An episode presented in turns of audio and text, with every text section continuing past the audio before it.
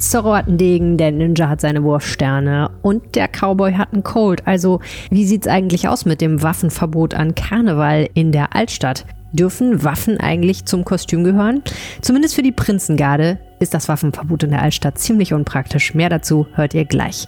Außerdem war ich für euch im Südpark und habe mir angeschaut, wie man dort als Teil eines Vereins zum Gemüsebauern werden kann und sein eigenes Gemüse mitnehmen kann.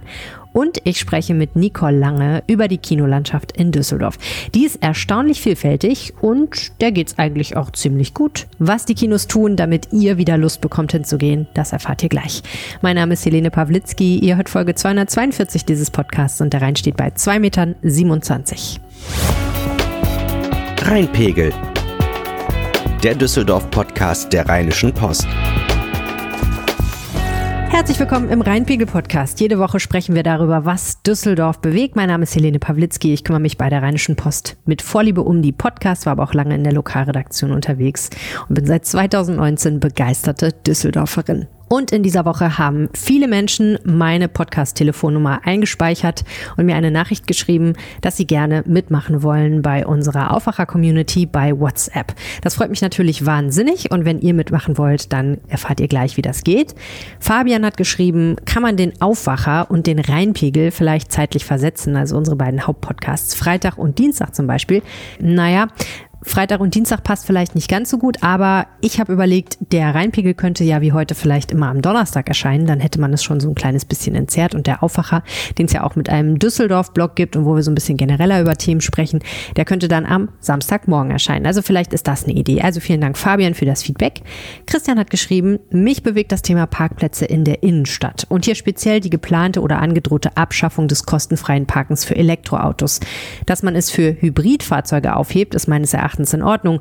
Die bekommen ja auch bei der Anschaffung keine Förderung mehr. Aber bei reinen Elektroautos, meine ich, sollte das kostenfreie, zeitlich begrenzte Parken weiterhin gefördert werden. Parken ist auf jeden Fall ein wahnsinnig wichtiges Thema. Es bleibt in Düsseldorf wichtig. Wir haben ja gerade erst gesehen, dass in beispielsweise Oberbilk und Oberkassel Parkautomaten aufgetaucht sind. Also das Anwohnerparken steht vor der Tür. Da wird sich auf jeden Fall eine Menge verändern.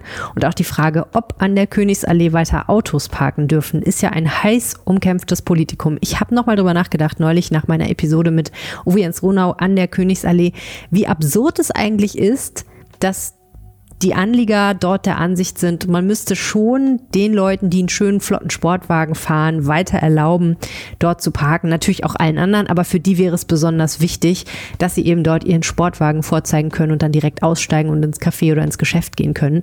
Ich meine, wie viel Prozent der Bevölkerung haben einen Sportwagen? In Düsseldorf natürlich mehr als sonst vielleicht in Deutschland, aber trotzdem ändert das ja nichts daran, dass man dort das Parken weiter zulässt, um es einem winzigen Teil der Bevölkerung recht zu machen. Also wenn es nach mir ginge, was ich vernünftig fände im Nachhinein betrachtet, ist eigentlich, dass dort nur noch Behinderte parken können und alle anderen Menschen dann vielleicht einfach mal die Bahn nehmen oder in eine Tiefgarage fahren, von denen gibt es ja auch reichlich. Wenn ihr mit mir darüber diskutieren wollt, wenn ihr euer Feedback loswerden wollt, wenn ihr mir sagen wollt, was euch in Düsseldorf bewegt, welche Themen wir mal aufgreifen sollen, welche Orte wir mal besuchen sollen, oder wenn ihr einfach nur sagen wollt, diese Podcast-Episode war voll fürs Klo Pawlitzki, mach es besser, dann schickt mir eine WhatsApp an 0160 80 80 844. Werdet Teil der Community. Wenn ihr mögt, dann füge ich euch gerne auch zu unseren WhatsApp-Broadcast-Listen hinzu. Da könnt ihr dann ab und zu mal Fragen von mir bekommen, die ihr dann beantworten könnt oder auch nicht, je nachdem, wie ihr mögt. Mir hilft das auf jeden Fall sehr, mit euch im Kontakt zu sein, weil ich dann einfach mehr darüber lerne. Was interessiert euch? Was wollt ihr wissen? Und ich direkt komplett an eurem Leben vorbei plane. Also gerne teilnehmen 0160 80 80 844. Aber für alle, die kein WhatsApp nutzen, natürlich könnt ihr mir weiterhin eine Mail schreiben. Das ist auch ein toller Kanal. Reinpegel pegel.rheinische-post.de. Kommt direkt in mein Postfach und ich freue mich jedes Mal sehr. Gleich sprechen wir darüber, was das Waffenverbot in der Altstadt für eure Karnevalskostüme bedeutet. Vorher ein bisschen Werbung. Wer früher gerne Deutschland sucht den Superstar geguckt hat, der kennt den Namen Max Buskohl. Der hat 2007 eine Wette verloren und deswegen beim Casting mitgemacht und wäre auf Platz 4 gelandet, ist aber freiwillig aus der Show ausgestiegen. Er wollte lieber mit seiner Band weiter Musik machen. Die Band ist, soweit ich weiß, inzwischen eine andere. Musik macht er aber immer noch. Und zwar auf der Bühne des Apollo Varieté in der Show Rock'n'Roll Circus. Die lebt von der Mischung aus atemberaubender Artistik, witzigen Clownerien und Rockmusik vom Feinsten und von Max Buskols Stimme. Das muss man wirklich ehrlich sagen. Und ich habe ihn neulich nach der Show getroffen. Max Buskol, wie rockig war die Show heute Abend? Die Show war auf 11. Von? Von 10. Okay, das ist krass. Geht's dir gut? Mir geht's äh, viel, viel besser. Letzte Woche war ich noch am Kränkeln, aber diese Woche konnte ich endlich äh, durchstarten mit einer guten Stimme. Ja, die ist total wichtig. Das sind ja sehr ähm, abwechslungsreiche Rocknummern, die du machst. Da muss man ja echt eine große Bandbreite haben. Das ist wahrscheinlich auch ein bisschen anstrengend, oder? Äh, es kann durchaus anstrengend sein, aber wenn man einmal drin ist, dann, ich meine, es ist meine Leidenschaft und deswegen, also, gibt nichts Schöneres im Leben. Was hast du persönlich für eine Beziehung zu dieser Art der Rockmusik? Mein ganzes Leben bezieht sich auf dieses Genre und diese Zeit, also die 60er, 70er. Ich habe das aufgefressen als Zwölfjähriger in den Magazinen und habe alles gelesen, Rolling Stone Magazine und so. Und ja, das ist äh, alles für mich. Wird es irgendwann langweilig, diese Songs Abend für Abend nochmal zu singen? Nein, es wird nicht langweilig, diese Songs zu singen, weil sie äh, immer wieder Spielraum lassen, um Neues irgendwie zu machen. Und äh, sobald wir auch richtig eingegroovt sind, können wir neue Ansätze haben und so. Und so bleibt es immer spannend. Max Buskul, vielen Dank. Ja, vielen Dank. Tickets für Rock'n'Roll Circus gibt es ab 19 Euro an allen bekannten Vorverkaufsstellen im Netz oder an der Kasse des Apollo unter der Rheinkniebrücke. Danke ans Apollo Varieté, das diese Episode des Rheinpickel Podcasts möglich macht. Bei mir ist Verena Kensbock heute. Hallo Verena. Hallo Helene. Wie schön, dass wir mal wieder miteinander podcasten dürfen. Ich freue mich auch. Bevor wir zu deinem Thema kommen, gibt es Sachen, die dich diese Woche in Düsseldorf besonders bewegt haben? Irgendwelche Dinge, die dir aufgefallen sind oder Geschichten, die Kollegen gemacht haben, wo du gedacht hast, hey, wow, krasse Sache? Ähm, ich kann es ja jetzt schon verraten, aber was wirklich, das erscheint äh, morgen in der Zeitung, ähm, was wirklich ganz äh, bemerkenswert ist, ist, dass die Altbierpreise wieder stark steigen. Du bist ja jetzt Altbierexpertin, ne? Absolut, ja. ja, krass. Äh, und äh, wovon reden wir da? Ähm, zumindest beim Ürige kann ich es jetzt schon verraten, sind es 25 Cent. Oh, pro Glas? Ja, von 2,60 auf 2,85. Alter, das ist aber nicht so wenig, ja. ne? Bei den anderen. 10 Prozent, oder? So ungefähr, ein bisschen weniger. Ja. Krass. Ja, das ist schon ordentlich. Das ist, ja, mal gut, genau. ich meine, ist, ist Ein die Inflationsrate? Schon. Ja. Naja, wir haben ja gehört von dir, dass es sich trotzdem lohnt. Das stimmt. Ganz ehrlich, die Leute werden ja auch nicht drum rumkommen, ne? Also, es ist ja nicht so, dass irgendwer aufhört, Altbier zu trinken, deswegen. Ja, krasse Sache, okay. Da bin ich ja mal gespannt, was die Reaktionen darauf sind. Ja, und wir bleiben ein bisschen in der Altstadt äh, mit deinem Thema, denn äh, dort gibt es ja bekanntlich, wie schon häufig hier im Podcast mitgeteilt, weil ich immer durch die Altstadt laufe mit meinem Taschenmesser in der Tasche aus Versehen, gibt es eine Waffenverbotszone. Und wie du herausgefunden hast, ist das für manche Karnevalisten ein bisschen umständlich. Es ist kein komplettes Problem, aber es macht die Sache nicht ganz einfacher. Warum nochmal? Wieso haben Karnevalisten überhaupt Waffen dabei? Das musste ich mir ehrlich gesagt auch erstmal anschauen. Ich bin nicht, muss ich ehrlich gesagt dazu sagen, nicht so super karnevalsaffin. Und nach, in meinem dritten Jahr in Düsseldorf, nach zwei Corona-Jahren, komme ich jetzt dazu, mich mit diesen Themen zu beschäftigen. Hurra. Ähm, Hello. Und zwar haben ähm, die Prinzengarden Degen dabei. Aha. Und die Hoppeditzwache, die sehen aus wie so ganz bunt gekleidete Narren, mhm. die haben helle Barden dabei. Was sind helle Barden? Es ist so eine Mischung aus Axt und Spieß. Klingt spektakulär. Ja, ich kann es mir aber ungefähr vorstellen. Ähm, kommt selten zum Einsatz. Das ist das, was die, ähm, äh, was die Nachtwächter auch dabei haben. Dann ja. hat man vielleicht eine Vorstellung. Ja, An so einem langen Stab. Ja, das eine ist rund und das andere ist pieksig. Genau. Ähm, wenn du sagst, es kommt zum Einsatz, es kommt hoffentlich nie zum Einsatz, diese Waffen es wird zur Show genutzt okay. hauptsä hauptsächlich. Die ähm, Prinzengarden nutzen das hauptsächlich für so Bühnen ähm, auf der Bühne, dass sie dann ihre Degen zücken so und in, so. genau okay. Informationen ähm, die präsentieren. Okay. Mir wurde gesagt, überall wo es glänzt und das zu, zur Geltung kommt. Was richtig edel sein soll, alles klar. Ja. Okay, ähm, gut, aber wie schon gesagt, es gibt ja dieses Waffenverbot in der Altstadt. Äh, und dürfen die dann nicht mehr in die Altstadt oder wie funktioniert das?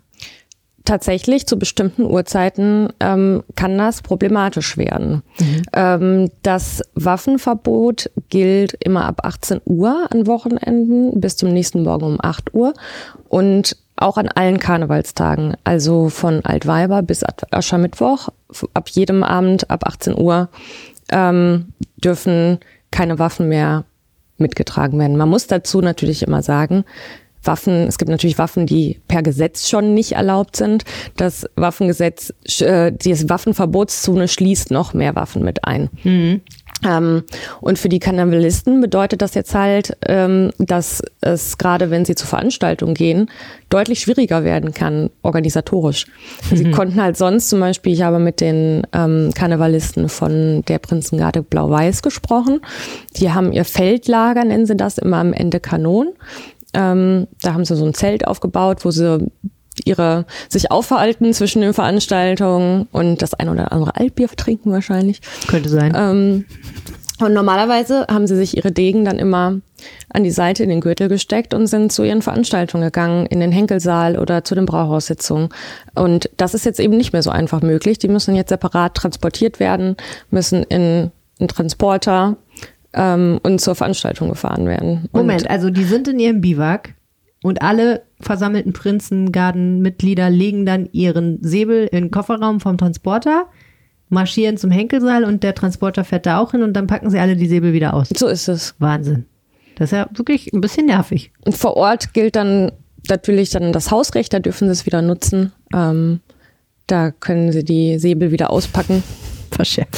Aber es ist ein bisschen, es ist ein bisschen umständlich. Okay. Ähm, aber es ist ehrlicherweise nicht so schlimm, wie die Karnevalisten es anfangs befürchtet hatten. Hm. Ähm, also beim Rosenmontagszug zum Beispiel dürften sie theoretisch sogar alles mitnehmen. Da sagten mir aber zumindest die, ähm, die Gardisten von Blau-Weiß, dass sie das ohnehin nicht machen. Also bei solchen großen Aufzügen ähm, ist das viel zu wuselig und zu gefährlich. Da nehmen sie auch diese Degen gar nicht erst mit. Wie gefährlich sind denn diese Degen so? Was schätzt du? Also die Karnevalisten sagen, die meisten sind ohnehin entschärft. Also die sind Spitzen sind abgerundet und die Klingen sind abgestumpft. Ähm, man kann aber natürlich trotzdem jemandem damit wehtun keine Frage. Ja, Aber ähm, ich gehe auch mal davon aus, dass die Karnevalisten es jetzt nicht per se drauf anlegen, ähm, damit Schlimmes anzurichten. Ähm, darum geht's ja auch gar nicht. Es geht eher zu der Polizei darum, dass wenn ähm, dann jemand doch länger in der Altstadt bleibt und feiert. Nicht, dass er das irgendwo liegen lässt, nicht, dass es ihm abgenommen wird, nicht, dass es dann doch irgendwie zum Spaß rausgeholt wird und dann jemand damit verletzt wird. Mhm. Also nicht, dass irgendwie äh, Karnevalisten wild fuchtelnd durch die Gegend laufen, sondern eher, äh, dass es nicht missbraucht wird. Was war das jetzt mit den Hellebarden? Ähm, die haben die Hoppeditz-Wache. Ähm, die bewachen ja den Hoppeditz. Ähm, und die haben das jetzt aber, haben ihre Hellebarden durch Schaumstoffmodelle ersetzt. Die hatten sie auch schon beim 11.11. .11. dabei. Mhm. Ja, das ist ja, ganz gut. ja, und das sah auch wirklich ganz nett aus, muss man sagen. Ja. Das war jetzt der organisierte Karneval. Die Frage ist ja jetzt nochmal Straßenkarneval. Du hast ja schon erwähnt, Rosenmontag ist das eigentlich gar nicht so ein großes Thema, weil ja der Rosenmontagszug tagsüber stattfindet. Aber es kann natürlich trotzdem passieren, dass jemand bis nach 18 Uhr in der Altstadt bleibt.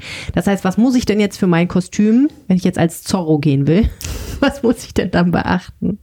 Für dein Kostüm musst du tatsächlich beachten, ähm, dass du keine täuschend echte Schusswaffe dabei hast. Mhm. Also keine Spielzeugwaffe, die wirklich täuschend echt wie eine Feuerwaffe aussieht. Mhm. Ähm, das gilt dann nämlich als Anscheinswaffe. Also das schließt jetzt nicht so eine kleine Plastikpistole mit ein. Wenn das offensichtlich ein Spielzeug ist, dann ist alles gut. Ähm, aber wenn du so eine Feuerwaffe dabei hast, ähm, eine angebliche, dann ähm, könnte das tatsächlich problematisch werden. Dann wird mir vielleicht abgenommen. Ja? Genau. Okay, und krass. könntest auch ein Bußgeld zahlen müssen, wenn es ganz schlimm läuft. Darf ich einen Plastikdegen mitnehmen? Ja. Okay. Gut. Mein, mein Den kannst du, das Kostüm steht. mein Zorro-Kostüm ist gerettet, genau. Ja, vielen herzlichen Dank, Verena. Äh, stay safe an Karneval, kann ich da nur sagen. Danke. Ich gehe als Senftopf, das sollte kein Problem sein. Es kann auch in den falschen Händen kann ein Senftopf auch eine Waffe sein. Extra scharf. Genau. Für unser nächstes Thema bin ich auf dem Fahrrad durch strahlenden Nieselregen in den Südpark geradelt, wo sich hinter der, den Werkstätten für angepasste Arbeit, die wahrscheinlich die meisten Eltern kennen, weil da ja ein schönes Café ist und ein toller Spielplatz und vor allen Dingen auch der Bauernhof, wo man mit dem Nachwuchs Ziegen, Schweine und Kaninchen bestaunen kann, auch noch die Äcker der Solavi befinden, von denen ich überhaupt nicht wusste, dass sie existieren. Und ich bin darauf aber aufmerksam gemacht worden von Robert. Hallo Robert. Hi. Und auch noch hier ist Martin. Hallo Martin. Hallo. Ich persönlich kriege mein Gemüse ja vom Supermarkt Lieferservice, beziehungsweise wenn ich es schaffe, gehe ich einmal die Woche auf den Markt am Lessingplatz. Das ist immer ganz toll, weil da gibt es Biogemüse und kostet auch nicht so viel. Ist, ist wunderbar.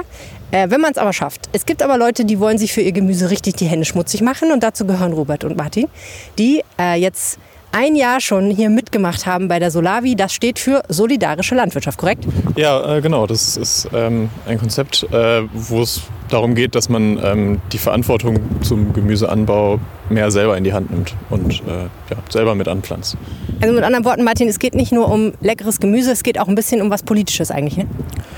Ja, klar. Also man will sich so ein bisschen auch marktunabhängig machen an der Stelle und einfach so ein bisschen eine Kontrolle darüber haben und auch eine Transparenz. Was esse ich da eigentlich? Was baue ich da eigentlich an? Also wir legen sehr viel Wert darauf, dass es regionales, saisonales Gemüse ist.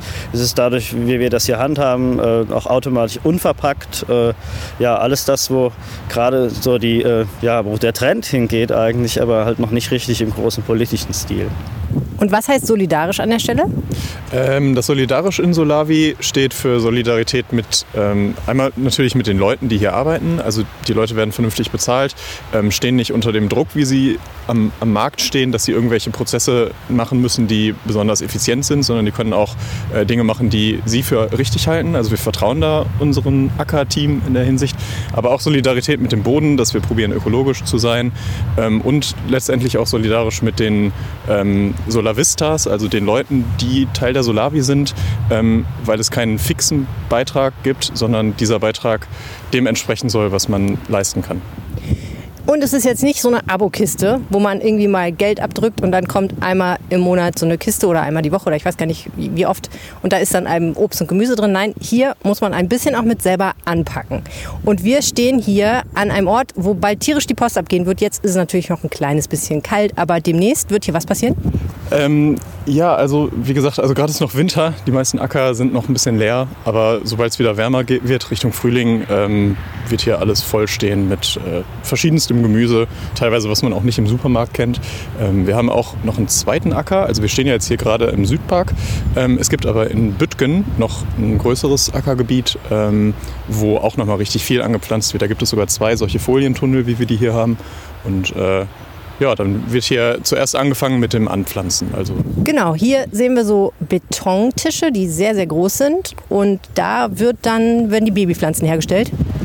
Äh, ja, genau. Ähm, äh, am Anfang des Jahres wird sehr viel äh, erstmal äh, vom Saatgut, was wir haben, äh, ausgepflanzt. Das ist übrigens noch so ein Aspekt. Wir pflanzen Sorten an, wo man Saatgut auch wieder gewinnen kann. Das ist in der Industrielandwirtschaft, sage ich mal, auch nicht unbedingt üblich.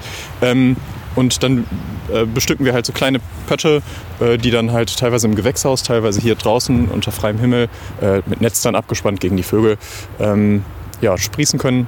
Und wenn die groß genug sind, dann werden sie eingepflanzt. Jetzt müsst ihr noch mal erklären, du hast ja vorhin erwähnt, es gibt ein Ackerteam, aber ihr macht ja auch mit, richtig, oder? Genau, also das Ackerteam, das sind äh, quasi angestellte Gärtner für, für diesen Verein und die halten im Grunde so das, äh, diese ganze, die ganze Saison so am Laufen. Das sind äh, sechs, sechs Personen, die wir da äh, beschäftigt haben und die koordinieren eben auch so ein bisschen, äh, wie das läuft mit dem, äh, wann pflanzen wir was an, ähm, wann was muss man Unkraut gejätet werden, die Hecke geschnitten werden und vor allen Dingen wann wird was geerntet. Und die ähm, sorgen dann auch dafür, dass sind dann auch immer dabei beteiligt, wenn äh, das Gemüse verteilt wird äh, auf die Anteile, die dann an unsere Solavista verteilt werden. Also die haben eigentlich ein bisschen auch mit die Ahnung so, vor allen Dingen natürlich. Und ihr habt dann die Hände, die auch noch nötig sind dafür, dass alles läuft. Ja, genau. Die sind äh, ausgebildete Profis. Ähm, die haben wirklich Ahnung und ähm, wir Solavistas, sag ich mal, wir können ähm, dann bei so Terminen wie der Ernte, die im Sommer oder den meisten Teil des Jahres wöchentlich stattfindet und im Winter zweiwöchentlich, ähm, oder bei speziellen Aktionstagen, wo es dann zum Beispiel ums Aussehen geht oder um, ums Einlagern für den Winter oder sowas, äh, da kann man sich dann einbringen. Die finden dann in der Regel am Wochenende oder an Feiertagen statt. Ähm, und genau, das ist eine Möglichkeit, um sich selber dann einzubringen. Kann ich eine kleine Führung haben hier auf dem Gelände? Klar. Dann los. Also, äh, hier vorne würde ich sagen, ist das präsenteste der große Folientunnel. Der ermöglicht es halt, ähm, Gemüse länger anzupflanzen, als es eigentlich in Saison wäre, also auch in die kälteren Monate hinaus. Äh, außerdem wachsen da halt dann auch im Sommer Dinge, die die es lieber noch heißer und noch feuchter haben. Tomaten. Tomaten. Ja, und im Frühjahr ist da besonders halt Spinat. Der steht auch gerade drin. Wir können mal Ah reingucken. ja, kann ich mal durchspinksen. Ah. Ah, Spinat ist schon mal nicht schlecht, ne? Ja. Und was ist das Pak Choi? ja, sieht so aus. Vielleicht, möglicherweise. Ja, denke, Das Gartenteam könnte es uns so hacken. Wir müssen uns einfach nur drauf verlassen. Genau. Und der Spinat, der wächst halt im Winter richtig, oder im Frühjahr besonders stark und wächst dann irgendwie in einer Woche wieder auf seine komplette Höhe nach und äh, kann man wirklich jede Woche ernten. Also an Spinat hat man sehr, sehr, sehr viel äh, einzulagern immer. Da, da lohnt sich auch ein großer Kühlschrank. Oder eine Gefriertruhe wahrscheinlich, ne? Ja. Okay, cool. Folientunnel, check. Ähm, genau, hier vorne äh, steht tatsächlich eine der wenigen Sachen, die gerade zu dieser Jahreszeit stehen, äh, halt Lauch in großen Mengen. Ähm, ja, Schön. Sieht, Genau. gut, sieht gut aus. Kann man noch viel Man Lauch sieht auch von vielleicht essen. so ein bisschen an den, äh, an den Beeten, dass die nicht so wie in der äh, industriellen äh, Landwirtschaft äh, sehr breit sind, sondern die haben alle so kleine Gänge dazwischen. Das ist halt, weil wir mit äh, sehr viel mit der Hand arbeiten. Also wir gehen halt sehr viel in die Gänge selber rein und ziehen dann die Sachen raus, anstatt äh, mit einem großen Traktorgerät daherzufahren. Ähm, genau. Klar. Martin, schmecken diese Sachen eigentlich auch anders als das, was man im Supermarkt kauft? Hast du was bemerkt? Nee, also ich würde schon sagen, dass man da äh, einen ziemlichen Unterschied schmeckt. Also es ist halt, also dass diese Frische, dass es halt wirklich freitags äh, geerntet wird und man es dann freitags abends schon abholen kann und quasi also wirklich tagesfrisch einfach verarbeiten kann. Das ist auf jeden Fall ein großes Plus. Das hat man im Supermarkt, das hat jeder schon mal erlebt, dass man da einfach irgendwie was mitnimmt und dann ist es irgendwie, schmeckt es doch nicht mehr so frisch. Ähm, naja, und wenn man halt auch geholfen hat, äh, das mit anzubauen, also das ist jetzt irgendwie mehr so was Psychologisches, dann äh, ist es irgendwie, fühlt sich auch nochmal irgendwie anders an. Also schwer zu beschreiben. Kann ich gut verstehen. Okay, weiter geht's.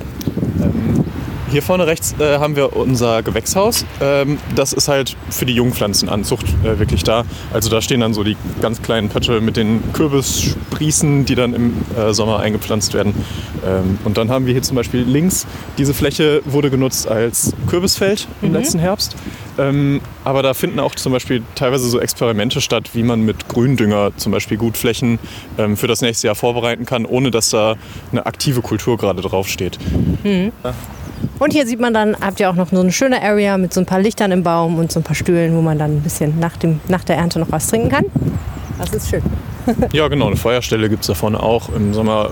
Also wir probieren äh, in der Solavi nicht nur auf das, äh, auf, auf quasi auf das Gemüse zu fokussieren, sondern auch eine, eine Gemeinschaft zu gründen, wo wir halt in AGs zusammenarbeiten, wo wir ein Sommerfest machen und bei den Aktionstagen lernt man sich ja auch kennen.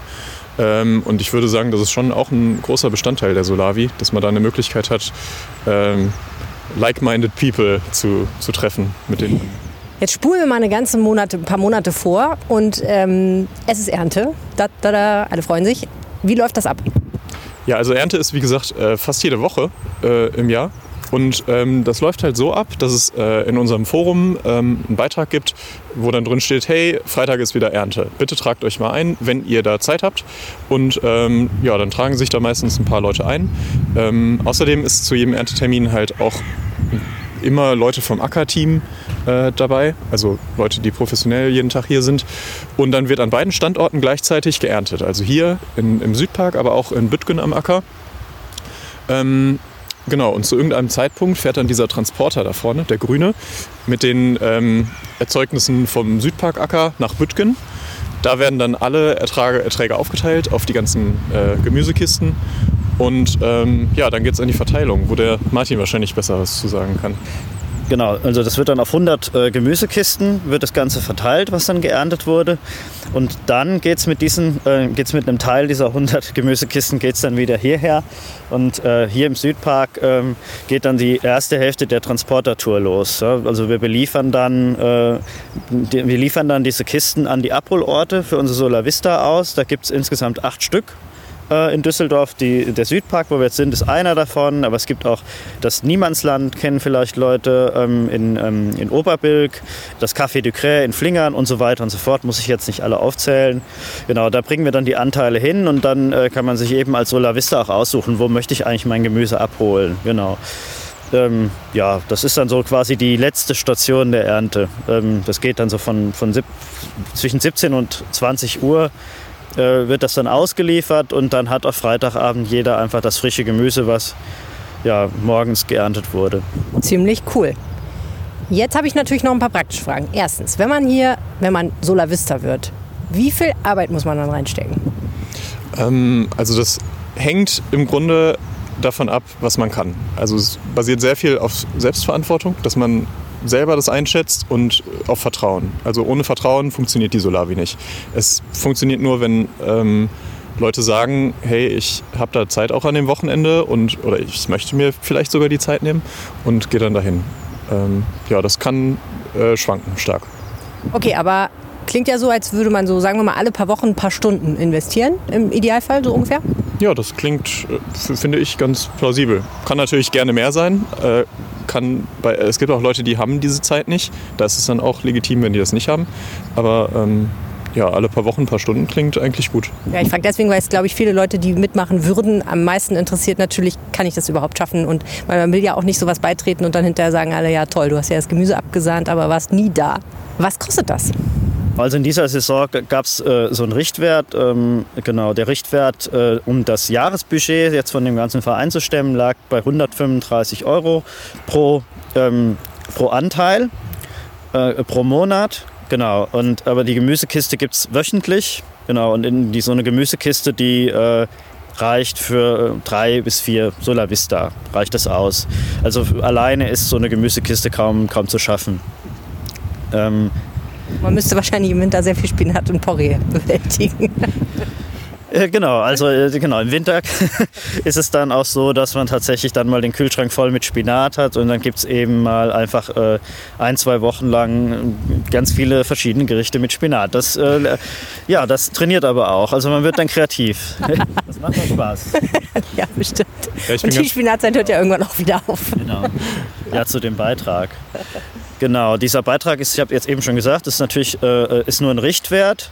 Ähm, als am Anfang der Saison, also quasi jetzt auch wieder anstehend, gibt es eine Beitragsrunde, bei der man quasi äh, angibt, wie viel man für so einen Anteil zahlen kann. Das ist auch Teil dieses, dieser solidarischen Landwirtschaft, dass man eben ähm, auch mehr für den Anteil zahlen kann, damit andere, die auch mitmachen wollen, die sich auch so, vor allen Dingen am Acker hier dann äh, einbringen, ähm, dass sie weniger zahlen können. Ja, also das ist nicht einfach nur ähm, das, äh, das Geld, sondern was man hier einbringt, was, was man für einen Beitrag leistet, sondern auch äh, ja, was, was man hier an, an Arbeit reinstecken kann.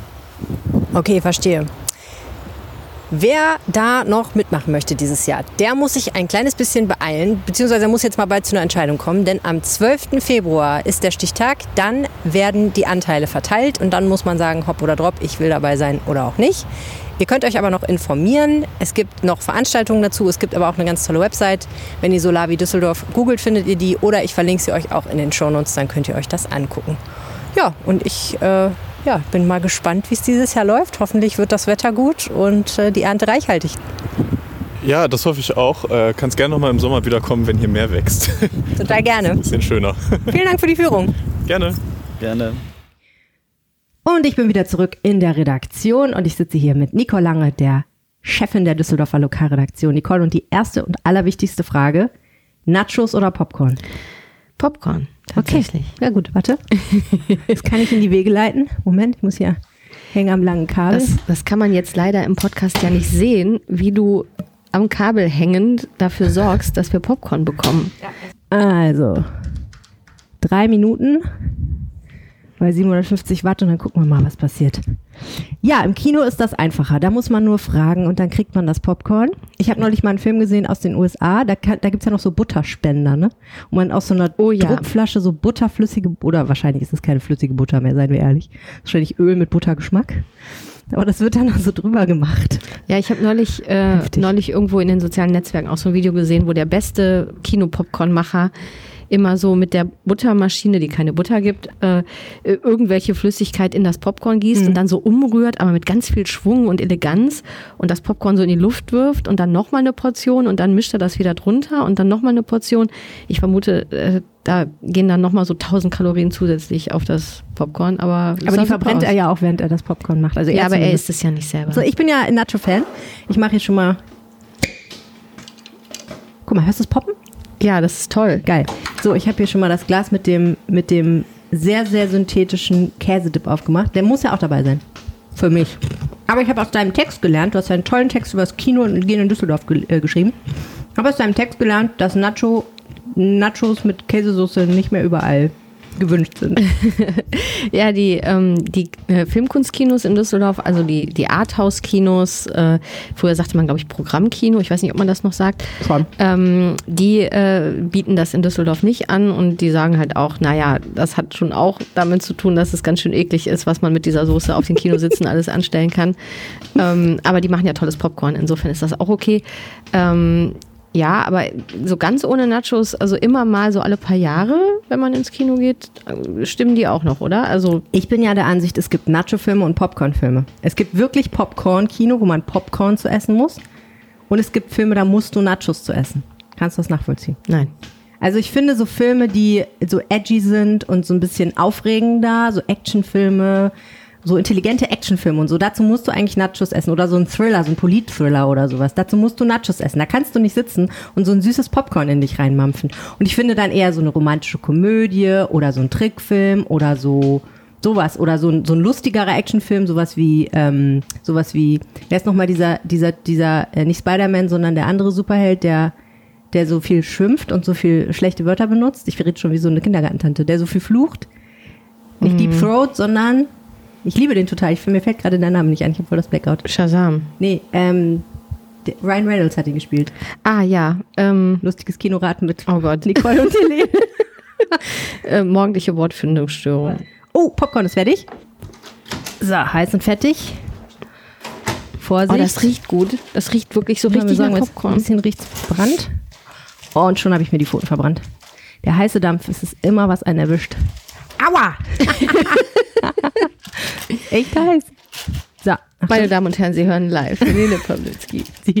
Oh, das ist ein bisschen verbrannt. Oh Gott, das ist übel. Das ist Ja, ganz schön übel. Aber hier am Rand sind also das würden Sie dir im Kino nicht servieren. Das muss ich fotografieren, weil es furchtbar aussieht. Ja, wir decken den Mantel des Schweigens darüber. Ja, okay. Ich esse weiter meine Nachos. Also, äh, zurück zum Thema Kino. Kino war ja für mich ehrlich gesagt so ein Thema, was ich schon halb abgehakt habe, muss ich ehrlich sagen.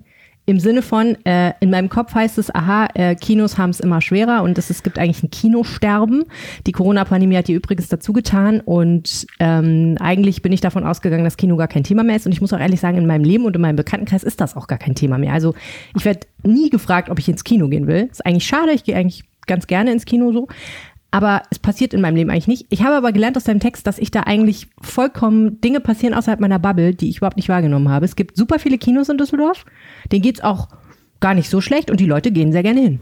Ja, das stimmt, das kann man so sagen. Ich muss aber auch gestehen, dass der Ansatz meiner Recherche tatsächlich auch war, dass mir das Kino irgendwie, nachdem ich jahrelang wirklich großer Kinofan war und äh, jede Woche im Kino war, oft auch mehrfach in der Woche, dass das auch so ein bisschen aus meinem Bewusstsein verschwunden war. Ne? Das, keine Ahnung, hat sich gar nicht so sehr erst durch die Corona-Pandemie, sondern auch vorher schon erledigt, dass ich irgendwie andere Sachen zu tun hatte, dass ich nicht mehr so viel Zeit hatte, gefühlt.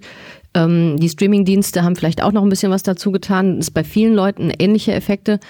Mm, Ja, und dann ist mir bewusst geworden, okay, dann gibt's aber Leute so in meinem Bekanntenkreis, die dann erzählen, ich habe dies im Kino gesehen, ich habe das im Kino gesehen. Und dann habe ich gedacht, naja, da eigentlich ist es ja auch so, dass Düsseldorf doch diverse Kinos hat und ich gucke mir das jetzt nochmal genauer an. Und ich fand es dann auch interessant zu sehen, dass die zwar auch ganz schön zu kämpfen haben, klar, ist für niemanden leicht gerade, aber da ist echt viel los. Die Kinos, die einem ja sofort einfallen, ist einerseits das Kino am Hauptbahnhof und das Kino im Medienhafen. Okay, Die beiden Mainstream-Blockbuster-Kinos sozusagen. Ne? Ja, und das ist auch interessant, weil äh, dass die Tatsache, dass die beide existieren und in Düsseldorf ja noch ein drittes großes Kino, nämlich ähm, das Kino äh, an der Stadtgrenze ähm, drüben im Linksrheinischen, äh, dass das im Grunde gleich drei wirklich große Multiplex-Kinos sind, ähm, die zu großen Ketten gehören oder zumindest namentlich ähm, eben mit großen Ketten verbunden sind. Da muss man ja dann doch sagen, ähm, das ist ungewöhnlich. Also wenn du in große Städte wie zum Beispiel Köln äh, nebenan guckst, da gibt's ja eigentlich in der Größe nur den Cinedom. Da hat vor ein paar Jahren jetzt noch ein, ein anderes Kino aufgemacht, das auch, glaube ich, zumindest acht Säle hat, das aber ja zumindest der Form nach eigentlich kein klassisches Multiplex ist. Das heißt, dass eine Stadt wie Düsseldorf sich gleich drei davon leistet. Also leistet sich ja nicht die Stadt, sondern die Kinos leisten es sich hier zu sein.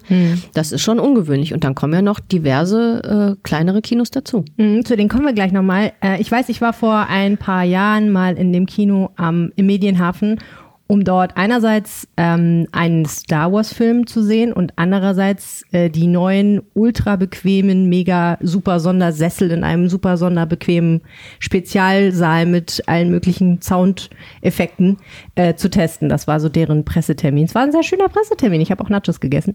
Ähm, die haben aufgerüstet damals tierisch, das weiß ich noch. Und das ist auch ein bisschen ein Trend, oder?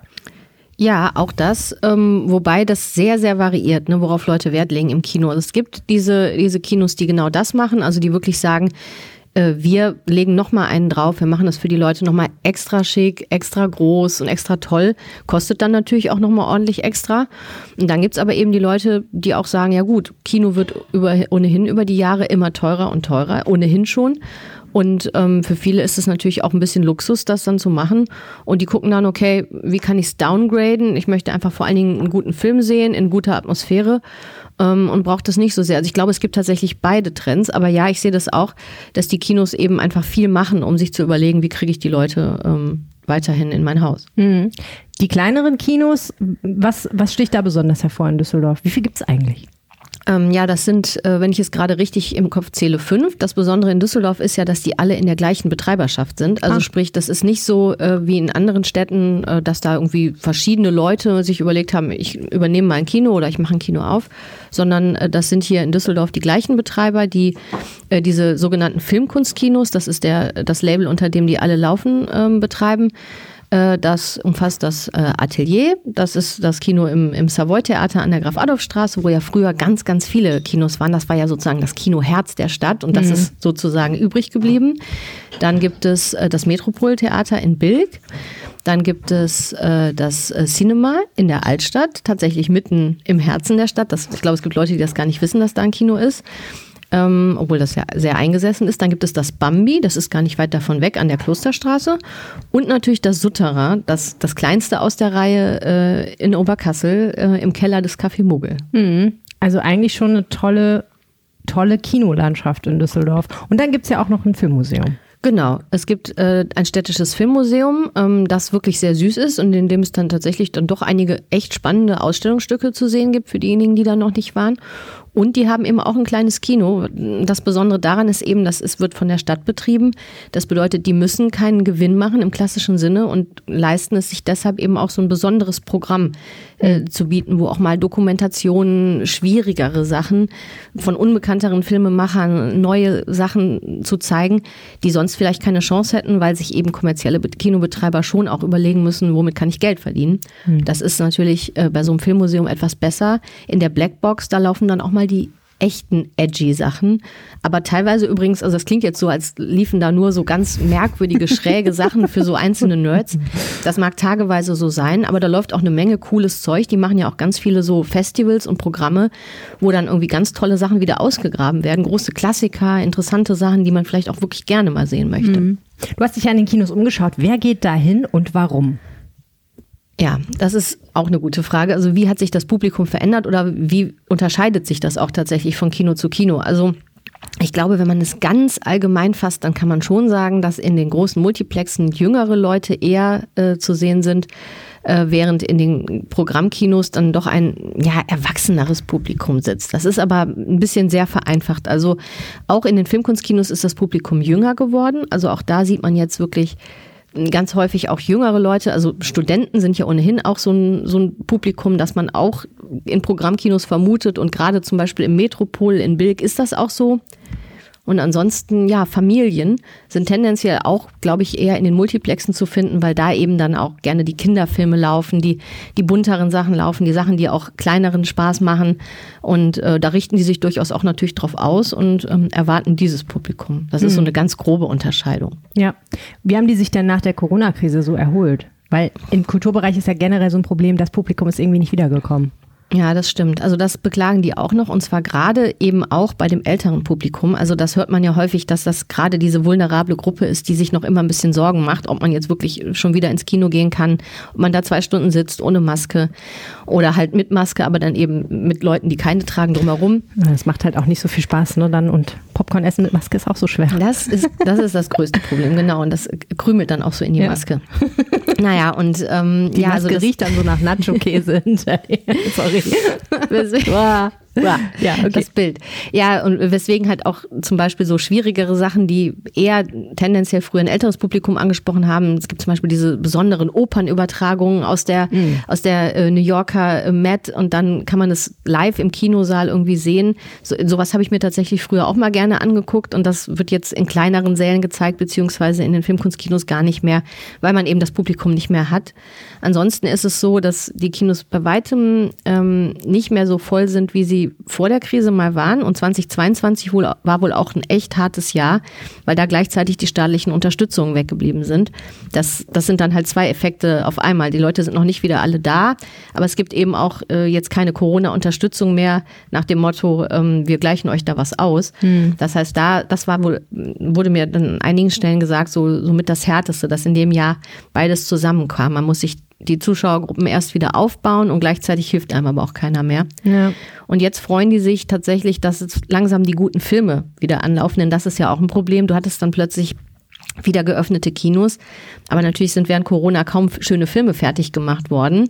Entsprechend musst du irgendwas Geiles haben, was du zeigen kannst, damit die Leute auch kommen. Und das ist jetzt dieses Jahr zum Beispiel mit Avatar, der ja wirklich, wirklich viele Leute in die Kinos lockt. Und in den Programmkinos hast du auch so ein paar schöne Sachen. Äh, The Banshees of Inisherin ist, läuft auf einer deutlich kleineren Ebene. Dieser, dieser nette, äh, nee, nett ist er nicht. Also dieser schöne, interess- Bitterböse. interessante, äh, spannende Ja. Film, der in, in Irland spielt, Ja. der aber eben auch die Eigenschaft hat, in dieser Zielgruppe dann tendenziell ziemlich viele Leute anzusprechen, also ganz gut zu laufen. Mhm. Ja. Solche Filme musst du ja erstmal haben, damit die Leute kommen. Ja, der wird ja auch ein paar Preise absahnen wahrscheinlich noch, ne? Ähm, wie ist die Tendenz? Wo geht die Reise hin? Es gibt ja im Grunde genommen drei Möglichkeiten. Entweder es wird weiter ein bisschen ein Kinosterben geben, also es werden weniger Kinos werden. Es sind ja echt viele, aber vielleicht werden es dann doch weniger werden in den nächsten Jahren. Oder es bleibt auf dem Level, das es jetzt ist. Oder es werden vielleicht sogar mehr. Es wird vielleicht mal wieder ein neues Kino eröffnet. Was glaubst du, was ist realistisch? Mm, Ja, also ich glaube, Kinosterben haben wir hier in Düsseldorf nicht. Klar, wir hatten vor Jahren noch viel mehr Kinos, habe ich ja eben mal gesagt. Es ist aber tatsächlich gleichzeitig so, ähm, wir sind jetzt schon seit Jahren auf diesem Level, auf dem wir jetzt sind. Und aus meiner Sicht wird das auch nicht weniger. Also ähm, es, die drei Multiplexe, da habe ich in den vielen Recherchegesprächen, die ich für diese Geschichte geführt habe, öfter mal gehört, das ist eigentlich eins zu viel. Und dann kann man sich halt so umgucken und sagen, ja, wer hat's da am schwersten? Aber eigentlich, ähm, ja, sagen die alle, nee, wir, wir ziehen das hier durch, wir sind auch weiter am Modernisieren, wir, äh, wir tauschen Sitze aus, wir kaufen neue Projektoren, wir, wir machen Dinge schön für die Leute. Also die investieren alle noch und sind bei weitem nicht in so einer Lage, dass sie sagen, ja, wir, wir geben jetzt auf. Und für, den Film, für die Filmkunstkinos gilt das ohnehin. Also die sagen halt auch, ja, Geld verdienen ist schwieriger geworden und ohne Förderung wäre es hart. Aber gleichzeitig äh, bauen zum Beispiel, werden zum Beispiel im Metropol jetzt äh, neue Säle geschaffen und die stecken wirklich viel Geld und Mühe in einen coolen Umbau, wo sie das Kino nochmal auf Stand bringen wollen. Da geht es ihnen darum, dass sie auch kleinere Säle schaffen, weil sie halt glauben, dass in der Zukunft tendenziell vielleicht noch weniger Leute einen Film sehen wollen, dass man dafür halt einfach einen schnelleren Austausch von Filmen braucht und dafür dann kleinere Säle, in denen sich Leute dann auch wohlfühlen. Das heißt, die, die setzen schon alle auf Zukunft und sagen, nö, wir, wir ziehen das durch. Cool. Eigentlich muss man sagen. Okay, na dann bin ich gespannt. Man muss mal wieder ins Kino gehen, muss ich echt mal wieder machen. Ist ja fürchterlich. Äh, wir essen jetzt noch ein bisschen Popcorn und ich habe jetzt noch das Wetter vom Wetterstruxi für euch. Wenn der Rheinpegel auch schon mal am Donnerstag erscheinen soll, dann wird natürlich auch das Wochenendwetter ein bisschen länger werden. Grüße euch damit ganz herzlich. Der morgige Freitag. Da wird der Himmel weitestgehend bewölkt sein, beziehungsweise die Wolken dominieren unser Wetter. Es gibt mal so zwischendurch durchaus die Chance, dass die Sonne mal kurz durchblitzt. Allgemein ist es aber relativ dicht bewölkt, beziehungsweise bedeckt. Zum Nachmittag und zum Abend hin gibt es noch ein ganz, ganz geringes Regenrisiko. Das Ganze bei 7 bis 10 Grad. Der Wind bleibt weiterhin lebhaft. Dann werfen wir noch den Blick auf den Samstag. Der könnte ähm, ein paar mehr Lichtblicke bereithalten und das gerade so um die Vormittagszeit.